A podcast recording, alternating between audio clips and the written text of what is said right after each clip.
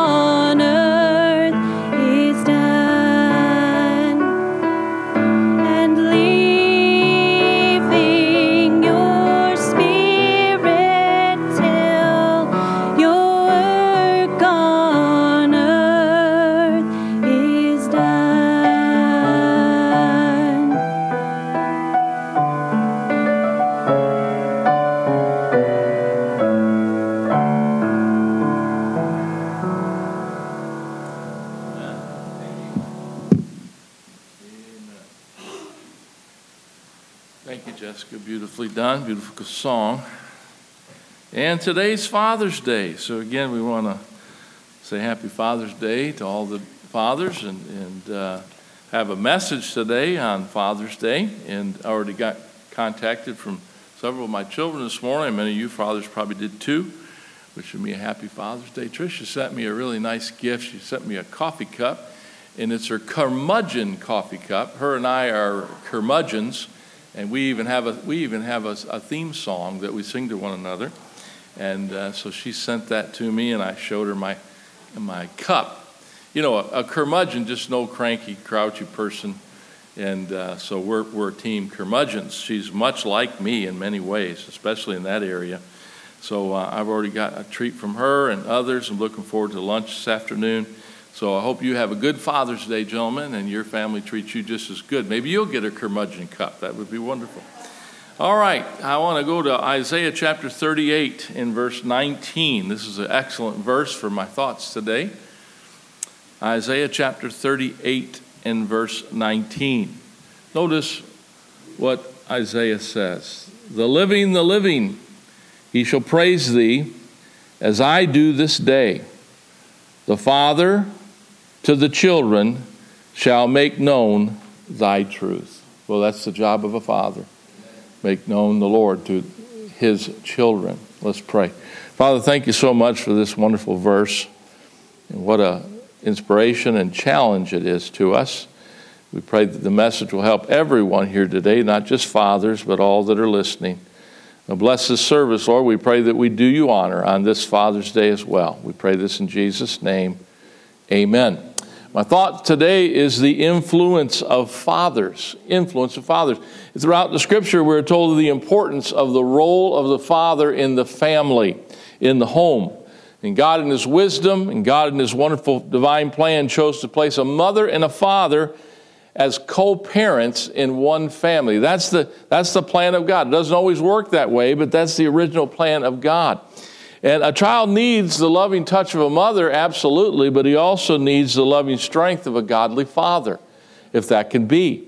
And this morning, for time's sake, I'm not going to deal with all the merits and benefits of fatherhood and of a two parent home, but I just want to mention the father's influence as the importance today. If you're a father here today, you're important to your family. If you're a man in the local church, you're important to the family of God here. Many children are watching our lives. And we don't think they pay much attention, but oh, they do. They're taking notes, not just on paper, but in their heart. And so let's remember that. And Isaiah says in 38 19 again, he says, The living, the living, uh, he shall praise thee as I do this day. The father to the children shall make known thy truth. It's my job, your job as a father, to give the spiritual things of God to your children, be a good example, and so forth. I got a little poem I liked here. I read it the other day. My, my Earthly Father, it's entitled, and it's by Mary Fairchild. My Earthly Father, I like this. With these three words, Dear Heavenly Father, I begin my every prayer. But the man I see while on bended knee is always my earthly dad. His is the image of the divine Father, reflecting the nature of God. For his love and care and the faith he, he, he shares pointed me to the Father above. That's a good poem. I like that. And again, it emphasizes the importance of fathering, especially in Christian families. Amen? And so today, God's Word tells us several things about the influence of fathers, and I want to get into those and, and move on. And Pastor Williams has another thought for us tonight on the subject of Father's Day. But I want you to notice in Ephesians chapter 3, if you want to go there, some of these, for time's sake, I will just mention, read for you, but occasionally we'll ask you to turn to a verse. And today we go to Ephesians chapter 3, and we're going to look at verse 11 through 14. Ephesians 3 11 through 14. And here we see that Paul writes, according to the eternal purpose which he purposed in Christ Jesus our Lord in whom we have boldness and access with the confidence uh, by the faith of Him. Notice the word boldness and access. Verse 4, 13 Wherefore I desire that you faint not at my tribulations for you, which is your glory. For this cause I bow my knees unto the Father of our Lord Jesus Christ. Of course, Paul is speaking here of prayer, going to the Father on their behalf. Now, the first thing I want to say tonight about, or this morning, about God's word, talking about the influence of fathers, the influence of men in the life of children, is fathers should influence their children in prayer, with prayer. It's important. The Apostle Paul knew that it was important that he got a hold of prayer for the good of the church, for the good of the body of Christ, for the saints, and of course, as well as those that needed to be saved. Paul was a prayer warrior. Paul knew that he needed to pray and that others depended on him to get a hold of God for them. And I wonder this morning, who's depending on us men to pray? I know my kids sometimes will call and say, Dad, would you pray about this? And Dad, there's a matter in the church. Would you pray about that? And I'm glad they can call Dad and say, Dad will pray about it. And we do need to pray for our children and the things that concern them. As fathers, we cannot judge that something is important and less important. If it's important to your child, pray about it. Amen. Daniel uh, called me this week. Some exciting news. The church has been growing. They've been praying for property, praying for a new building. They've grown out a couple of them already. And there was one they really liked, but it was just too big, just too big for them to handle, too big of a price tag. And there was another property they were praying about. Well, it looks like the Lord's going to give them that other property, and it's enough room there for about five, six more years of growth in ministry. And he's all excited. And what he's excited about is he said, Dad, I don't want other churches to help us uh, pay the monthly payments. So it's got to be our people tithing and giving. And, and they're ready to do this. They're ready to sign. And he's so excited. But he said, I am asking my churches that support me to help us with some of the renovations. And he said, I, am okay with that. And I said, We are too. We'll do something. Amen. Your, your home church.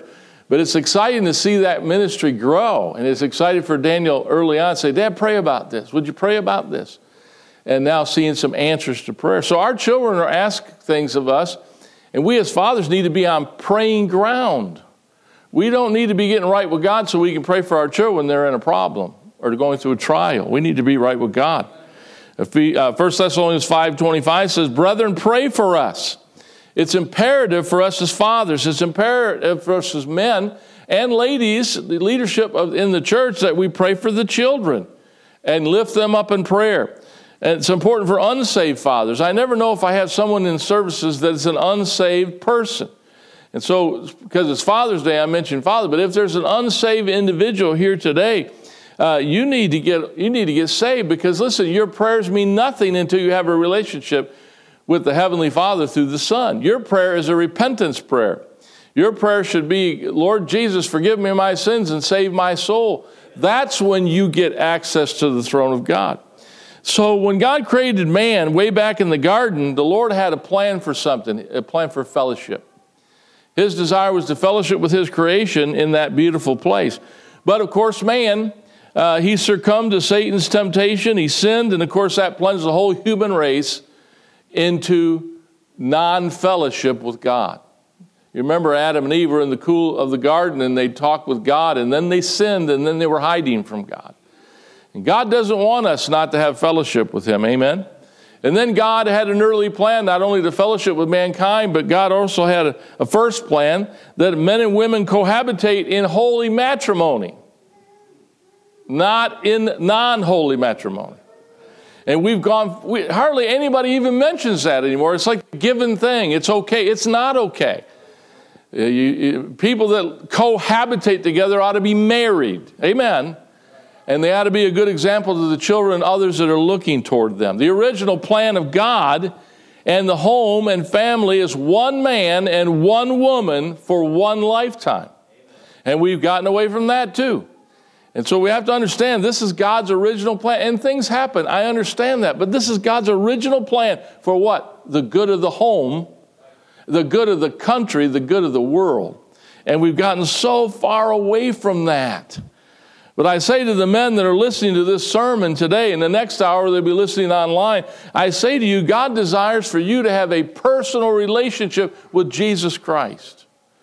And oftentimes, when men do not know the Lord, they think they get into some trouble and, oh, God, help me, that does good. If you're truly repentant and you're asking God to save your soul and you call out to Him, He's hearkening. But you got to know Him as your God. And uh, the Bible says that God wants all to be saved. God doesn't want anybody to miss out on salvation. Uh, he says in, in 2 Peter chapter 3 and verse 9, the Lord is not slack concerning his promises, as some men count slackness, but is long suffering to us. We're not willing that any should perish, but that all should come to repentance. Uh, it's interesting, God never said all should come to salvation. He mentions repentance because repentance is an evidence that somebody's serious. Repentance means they're turning from their sin and their lifestyle and their thinking and their philosophy, and they're turning to what God says, and they're going to walk with God in the truth. A lot of people want a little bit of religion when it's helpful to them, but God doesn't want religion. God wants a relationship. He's always wanted a relationship. Way back to the garden, He wanted a relationship with His creation. And the creation sinned and therefore lost their fellowship with God. You know, we've sinned after we get saved. We do. But then the Bible says if we confess our sins, He is faithful and just to forgive us our sins and cleanse us from all unrighteousness, and we can have that relationship restored. Amen. And I thank God that God is no respecter of persons. He'll save anybody that'll truly repent and receive Jesus as Savior. 1 John 2 2, and He is the propitiation for our sins. The word propitiation means covering, atonement, blood has been applied. He is the propitiation for our sins, and not for our sins only, but the sins of the whole world. Anybody, anybody in the world can be saved. Any, any group, any, any education level, any uh, uh, back, family background, any color, any race, all this, anybody can be saved. But they must repent and believe on Jesus. 1 John 4:10, here is love, not that we love God, but that he loved us and he sent his son to be a propitiation or a covering for our sin. So why did Jesus die on the cross? He had to shed his blood to cover our sin debt. And everybody wants a, everybody wants a crucifix, a crucifix to wear on a chain or on a, on a tie pin or something like that, and that's okay. But that's not going to save anybody. It's the cross of Jesus Christ, and it wasn't a pretty cross. It was a bloody cross. It was a gory cross. He died for our sins. He became sin for us who knew no sin. And I say to any person listening, if you will look to God in repentance and faith, He will save your soul. And I, I, have a number of things here I have to run through them for time, but I, I say anyway, if someone's here today and you're not saved, please, please turn to Jesus and be born again. You need the new birth. You need an inward heart change. John chapter 1, verse 12, but as many as receive him, to them gave you power uh, to become the sons of God, even them that believe on his name. And then uh, 2 Peter chapter 1 and verse 4, wherefore are given unto us exceeding uh, great and precious promises, that by these ye might be partakers of the divine nature. See, our nature when we're lost is, is, is, is, is, is, is satanic. We have the fleshly nature, the old man, but we need the new nature, which comes through the new birth in Jesus Christ. If anybody's here today and you're not saved, you need to turn to Jesus to be your refuge. The Bible teaches in Psalm 9 9, the Lord also will be a refuge for the oppressed, a refuge in times of trouble. The word refuge means it means a defense, a refuge, a high tower, a, a high fort. And that's what the Lord is. He's our stronghold in the day of trouble. In Psalm 62 8, trust in Him at all times, ye people. Pour out your heart before Him. God is a refuge for us. In Isaiah 25 4, for thou hast been a, a strength to the poor and strength to the needy in his distress, a refuge from the storm, a shadow from the heat when the blast of terrible one is, uh, is as a storm against a wall. Hey, I thank God that Jesus is my refuge. He's my high tower. He's the place I can run and hide from the troubles that come my way. Jesus is a faithful refuge, we're told in, in, in Psalm 16. He's a comforting refuge, uh, John 14, 1. Let not your heart be troubled. He's there to comfort us. He is a satisfying refuge, Psalm 63, 5. My soul shall be satisfied with the marrow and the fatness. I like that verse, marrow and fatness. I love that verse, marrow and fatness. My soul shall be satisfied with marrow and fatness, and my mouth shall praise thee with joyful lips. Praise the Lord. Now I say something else to fathers. Maybe there's a dad here. Maybe there's a, a man here today. You're not saved. If you're a person here and you're not saved, turn to Jesus Christ as a sure foundation to build a life upon. You know why so many lives fail? You know why so many people are messed up today? They have no foundation. They don't have a home life foundation. They don't have marital foundation. They never had seen anybody in their life that had a good marriage. You, listen, you know what will change that? Turn to Jesus Christ. He'll be the foundation of your life. He'll help you turn things around. Amen. He will instruct you in the right way. Seems like everybody wants to go the wrong way, but Jesus wants you to go the right way. Psalm 32 and verse 8 I will instruct thee and teach thee in the way which thou shalt go, and I will guide thee with mine eye. You know, we can't see the forest for the trees, we just can't. But God will guide us. Uh, you ever see a picture of a, little, a father holding a little boy or a little girl's hand, taking a walk? God's holding our hand and taking us through this life, and we need Him. Uh, he'll be your sure hope in a hopeless world. And boy, if there's ever a hopeless world, it's the one today that we're seeing fall apart right before our very eyes. In 1 Peter chapter 1 and verse 3, blessed be God and Father our Lord Jesus Christ, which according to his abundant mercy hath begotten us again unto a lively hope by the resurrection of Jesus Christ from the dead. Just look at Jesus. He's not falling apart. Turn to Jesus Christ and you'll know true joy and happiness. You know, the, the, I heard this years ago and I never forgot it. Happiness means happiness in things, happiness in events. You know, oh, that was a good time because you went and did something or you got something. But that's not what we need. Everybody can have happiness at some point. We need joy. Joy is on the inside. That's a gift from God. And this joy and happiness comes because we have the peace of God that passeth all understanding. John 14 and verse 27. John 5 and verse 1, or Romans 5 and verse 1, therefore being justified by faith, we have peace with God through our Lord Jesus Christ. Maybe there's somebody here, you don't have peace with God. Your life's a mess. You don't have a good foundation. You're looking for answers. The answer is Jesus Christ, always has been, always will be. And so, please, if you're not saved, you cannot be a good father. Men, you cannot be a good man in this world. Ladies and gentlemen, we cannot be what God created us to be and wants us to be without a relationship with Jesus Christ. And I'll say this turn to Jesus Christ while there's yet time. There's still time. How do you know, preacher? We're still here. The church is gone, then it's going to get a little thin. But it's almost getting out of here time. I believe it. And the days are short and fleeting. Even life. Look at Job. Go to the book of Job, if you would, chapter 14.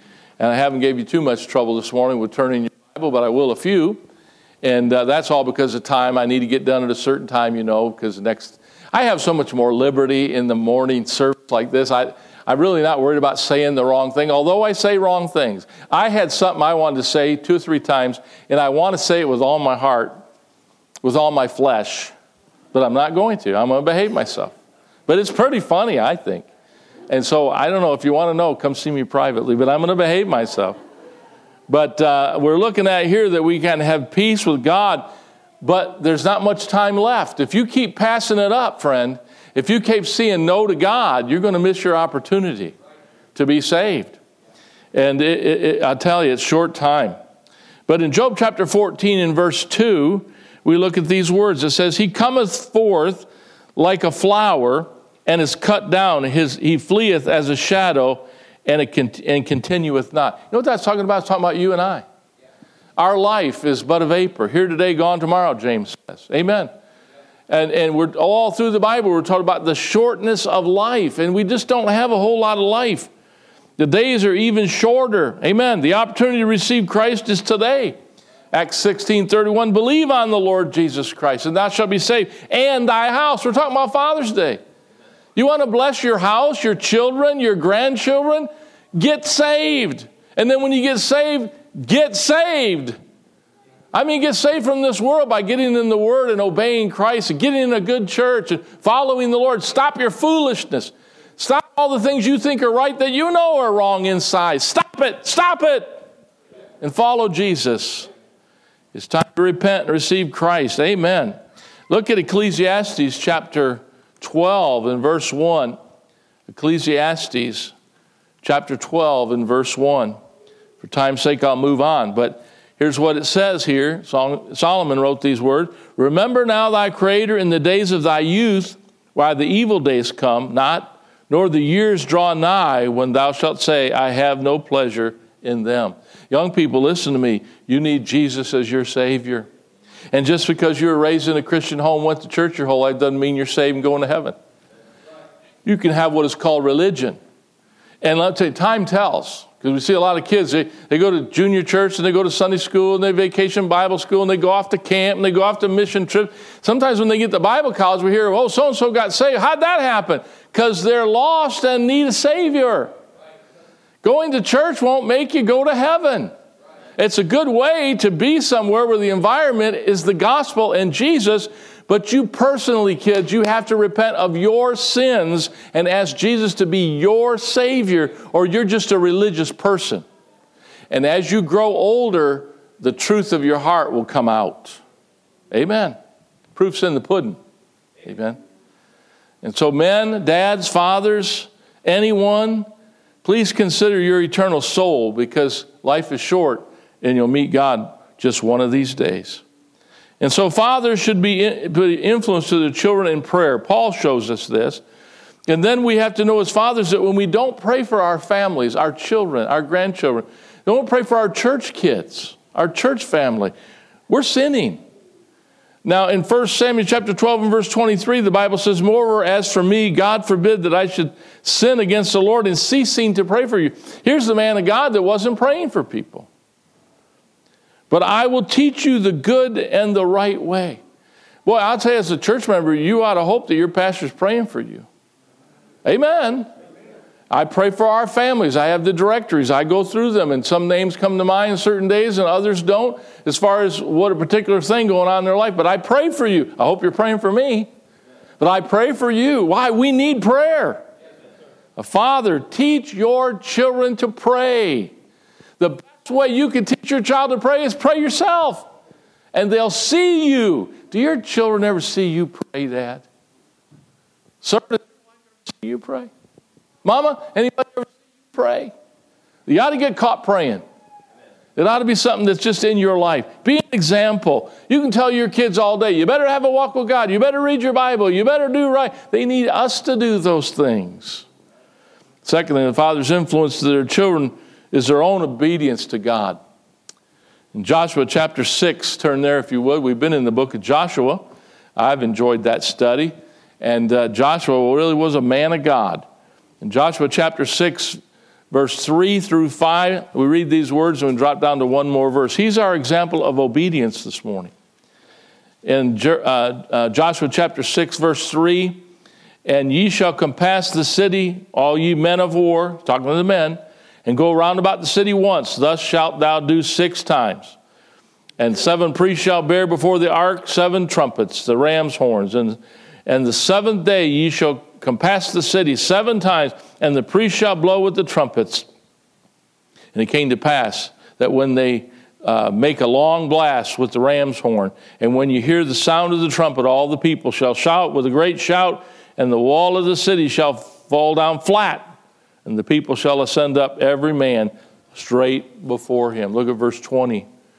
It says, So the people shouted when the priest blew the trumpets. And it came to pass when the people heard the sound of the trumpet, and the people shouted with a great shout, that the wall fell down flat. So the people went up into the city, every man straight before him, and they took the city. Now, that plan seemed kind of silly. March around, march around, march around, and shout, and the walls come down. Come on. It happened just like God said. But thank God there were some men that believed and some men that practiced. And they had a leader in Joshua that told them, listen, your children learn obedience by you being obedient. And boy, if we need that today, we, I, we certainly need that today. Children, listen, they don't, they don't need to hear from us, do as I say, not as I do. They need to see us do. Amen. And then they'll practice true faith in, in Christianity and in Christ. And then fathers should influence their children with patience. Now, I'm not good at this one. This one stings a little bit. But I put it, I was being honest, I'm putting it in. I mean, it's preaching to me right now. Fathers should influence their children with patience. James chapter 5 and verse 11 Behold, we count them happy which endure. I like that word, endure. You, shall, uh, you have heard the patience of Job, and have seen the end of the Lord, that the Lord is very pitiful and of tender mercy. Boy, if anybody knew patience, it was Job. The Bible says, hey, you want to know about patience? Look at Job. Look at all the problems Job went through. What a man, what a man of faith.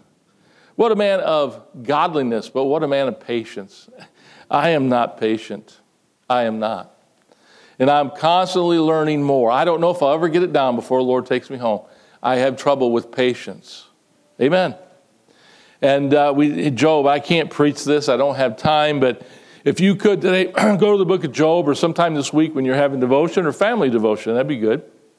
The book of Job, chapter 1, says that Job was attacked by Satan himself. Lots of times we think we're attacked by Satan himself. Nah, he got bigger fish to fry than you and me.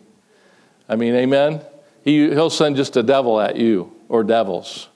And there may be times that you do. You got the, you got the real guy. You got the real, you got the real devil after you. But most time it's not. It's the world and the flesh. And then Satan. He knows what to throw at us. And Job attacked Satan, or excuse me, Job was attacked by Satan himself, not another. And how was he attacked? We know his home and his family was attacked. There's one thing I, I can put up with a lot, but when my family starts getting attacked, that's a different matter. When my children start getting hurt, that's a different matter. Job had to endure unusual disasters. In Job chapter 1, remember the Sabaeans came and they took his livestock, and then a fire came from the sky and devoured all the sheep, and then the Chaldeans came and took away his camels. I told my wife I got up this morning, I had a dream there was a camel in my bedroom. I lay down and somehow in my mind, in my dream, it came through my bedroom. It was like a road going through. Here was a car right by my bed, and then a camel, this guy leading the camel. And his my, th- my thought was, I hope that camel don't do what camels do in my bed. I'm serious. And so, not, like, I wouldn't want a camel, but Job had a bunch of camels. Amen? And in this thing, he lost everything. In this struggle, in this trial, in this attack, he lost it all. But here's what was really bad he lost all of his children in one day. Roof Roof caved in on all of them, killed them. How terrible. That's one of the worst things pastoring is to do a funeral for a child. And I've done funerals for some families that have multiple child children die, and it was a hard thing for me to do because their family had something in their bloodline that caused their children to die young. It was horrible. I hate it. Job lost them all. And then Job lost all his wealth and all his substance. And then his wife. His wife accuses him, she questions him, she insults him, she ridicules him. She makes a statement to, to him Dost thou not retain thine integrity? Curse God and die. I mean, that's when your wife turns on you at a time of trouble, that's horrible.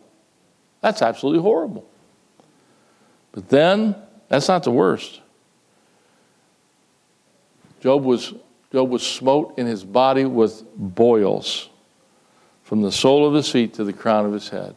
The misery he lived in, taking pot shard, a broken pot, scraping himself to get some kind of relief. You talk about a sad story. But Job stood the test. He stood the test through patience. I, I, I read his story, I'm telling you, I couldn't do, I don't think I could do what he did.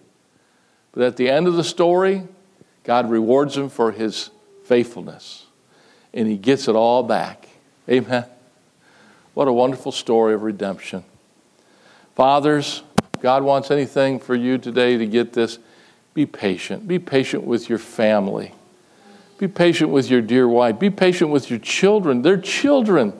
Children make mistakes. I know as a father, I get upset with something nowadays. It doesn't upset me. It's just different. But oh, give us patience. Be, listen, as a church family, let's be patient with one another. Pay, that's what we need today.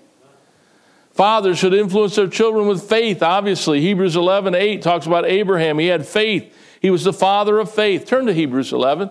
We've got just a little bit, so hang with me. Hebrews chapter 11 and verse 8.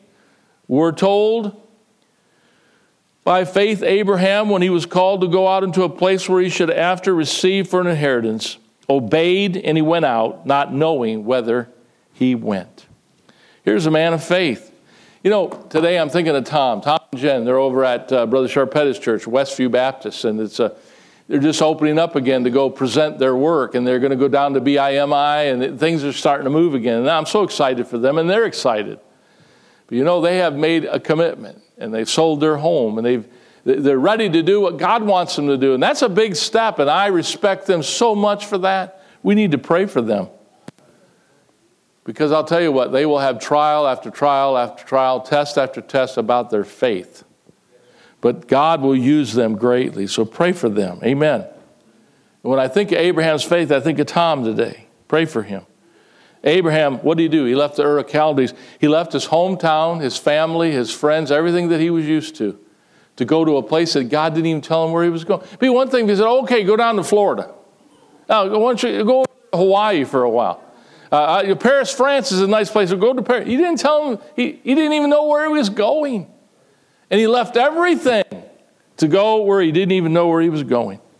And by faith, Abraham, the Bible says in Hebrews 11 and verse 9, he journeyed to the land of Canaan.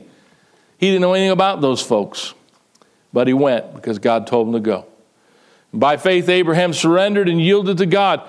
Here's the big test Hebrews 11 17. I can't go there for time. He had to sacrifice his only son, Isaac. I can't even imagine. But he did it. And God intervened. And sometimes you know what God's looking for us to do? He's looking for us to make that step. And then God shows up. We want to see everything. And sometimes serving God is a matter of stepping forward in faith, believing, and then God does what we need. This is a miraculous. Boy, do our children, listen, do our families need to see men that are willing to step in faith and believe God and trust God. We can get to the point where everything's taken care of in our life. I, have gotten that way, and the church takes care of me well. And we, you know, it's not like earlier days where we were just praying for some food to come in. I remember days where we didn't have nothing and we were begging God, and now everything's in and we're comfortable. We open up our pantry, look at all that stuff. You know, sometimes I think it would be good for us is not to have all that stuff and have more God. And I'll tell you, men, your family needs you not only be patient, but they need to see you walking by faith. How do we expect our children to serve God someday when we won't? Only to a point of comfort or discomfort. Help us, God. Fathers should influence their children in good and wise decisions. I, I, of course, we see that in the life in, in, in Hebrews chapter 11, the life of Moses. Moses had to make hard decisions. One of the things he had to make hard decisions that was right off the bat, he had to leave Egypt. He could have been Pharaoh. But you know, he chose God and the people of God. Boy, that's not happening much today. Moses could have been a man of power and wealth and respect and honor and all the glory of Egypt at his fingertips. Uh, 11, verse 24, I'll read the one verse and we'll move on. It says this about Moses. He said, By faith, Moses, when he come to years, refused to be called the son of Pharaoh's daughter, choosing rather to suffer the affliction with the people of God than to enjoy the pleasures of sin for a season. Hey, hey, listen, there's pleasure in sin. No doubt about it. That's the pull, that's the lure. But it's for a season. And then when the season is over, then there's carnage, heartache, broken lives. There's no doubt about it. some things are it's pleasurable, it's enjoyable. But just because of that doesn't mean it's something we need to do. Because it's for a season, and number one, it dishonors God. Please, please, men, choose, make the right decision to faithfully serve your God. Turn from this world and all the things they want you and I to do. You know, Moses was offered sin, but he refused it. He exchanged the treasures of, your, of, of, of Egypt for a life of rigor, suffering, hardness, and lack. But he sure pleased God. And he led the Jews to their promised land to the door of it, and he himself couldn't go in. That's a sad story. But, dads, I don't know how much time we got in this world, but let's lead our children toward the things of God. Got to have faith, got to make good choices. Lastly, fathers should influence their children about the judgment to come. And in Genesis chapter 6, verse 5 through 8, we hear of, Jonah, uh, of Noah. Noah built an ark for the saving of his family. The wickedness of man was grieving God, and God made a decision. What was God's decision? To judge humanity. Throughout the Bible, we see times where God says, okay, you better get right, you better do this, you better not do that. And God goes along that way. He's long suffering. And then God said, that's it. I, I've drawn a line. God draws a line, man goes over, what happens? Judgment. Folks, there's a judgment coming. The Bible's been talking about it, warning, preachers, prophets been warning. There is a tribulation just around the corner. Jesus is coming, and then everything's going to blow apart. You think things are bad now? No. The tribulation period is coming, and some, if you're not saved, you're going to be left to go through it. How many days, how many years? I don't know. A lot of people are going to die. You're talking about people dying of a virus. This world's going to face something they've never seen before. This is just a little illustration right now. But God warned the people, and Noah preached to the people. He begged with the people. He told them judgment was coming, a flood was coming. He never seen the flood before, but he was faithful to preach about it.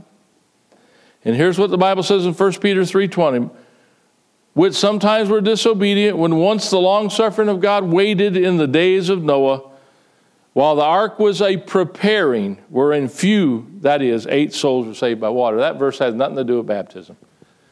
It just meant that there were eight souls that went in the ark. and were saved from the judgment of the flood. And it's a picture of judgment to come. And there's a coming judgment.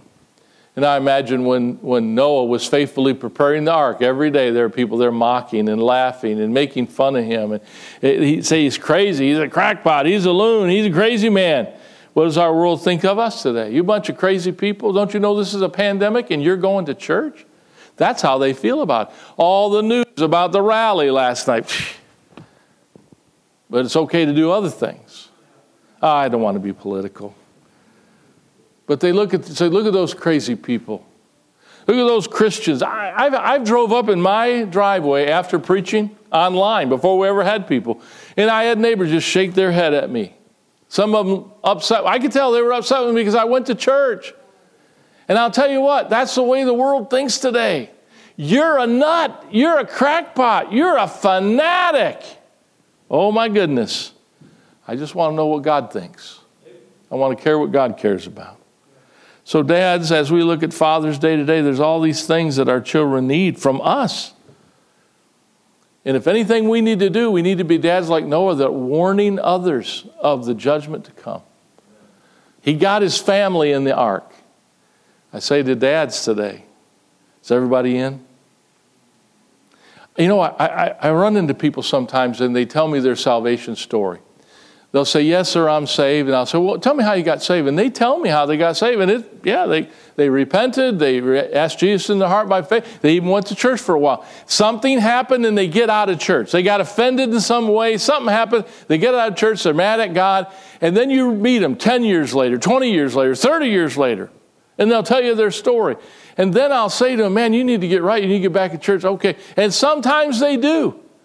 But then I find out after knowing them for a while, that their wife's not saved, their children aren't saved, and they're not even going to try to get them to church. How can that happen? How can a father make sure he's going to heaven and not that his children are going with him? How can a mother say, I'm a Christian, but I don't know about my kid? How can you even sleep at night? Hey, it's about time for us on Father's Day, gentlemen, to do like Noah and warn about the wrath to come, warn about the judgment. Make sure your family's safe. You say, man, Noah didn't get a whole lot of people in. He got eight souls in. And we can win the whole world to Christ if we don't try to win our own family. It's a shame. So I've talked about the influence of fathers. Go back to Isaiah 38 and we're done. I need you to read that verse one more time today. Isaiah 38 in verse 19. Everybody there? The living, the living, he shall praise thee as I do this day.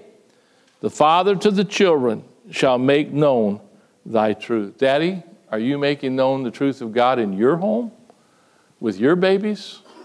With the people that you can influence? Let's pray. And Father, we thank you for your help today to bring this message. And Lord, we know that it is a single message, but I've had single messages, Lord, break my heart and change my ways.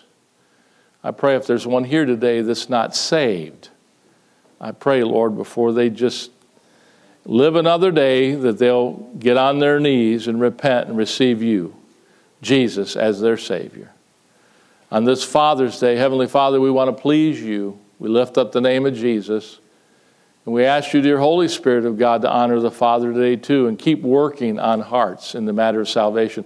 Help us that are Christians here today, men and women and children, that, Lord, will please you and we'll, uh, we'll have these, these different characteristics in our life that other people are blessed by. Now, Lord, bless this Father's Day. Bless those that have been assembled today. I pray this in Jesus' name. Amen.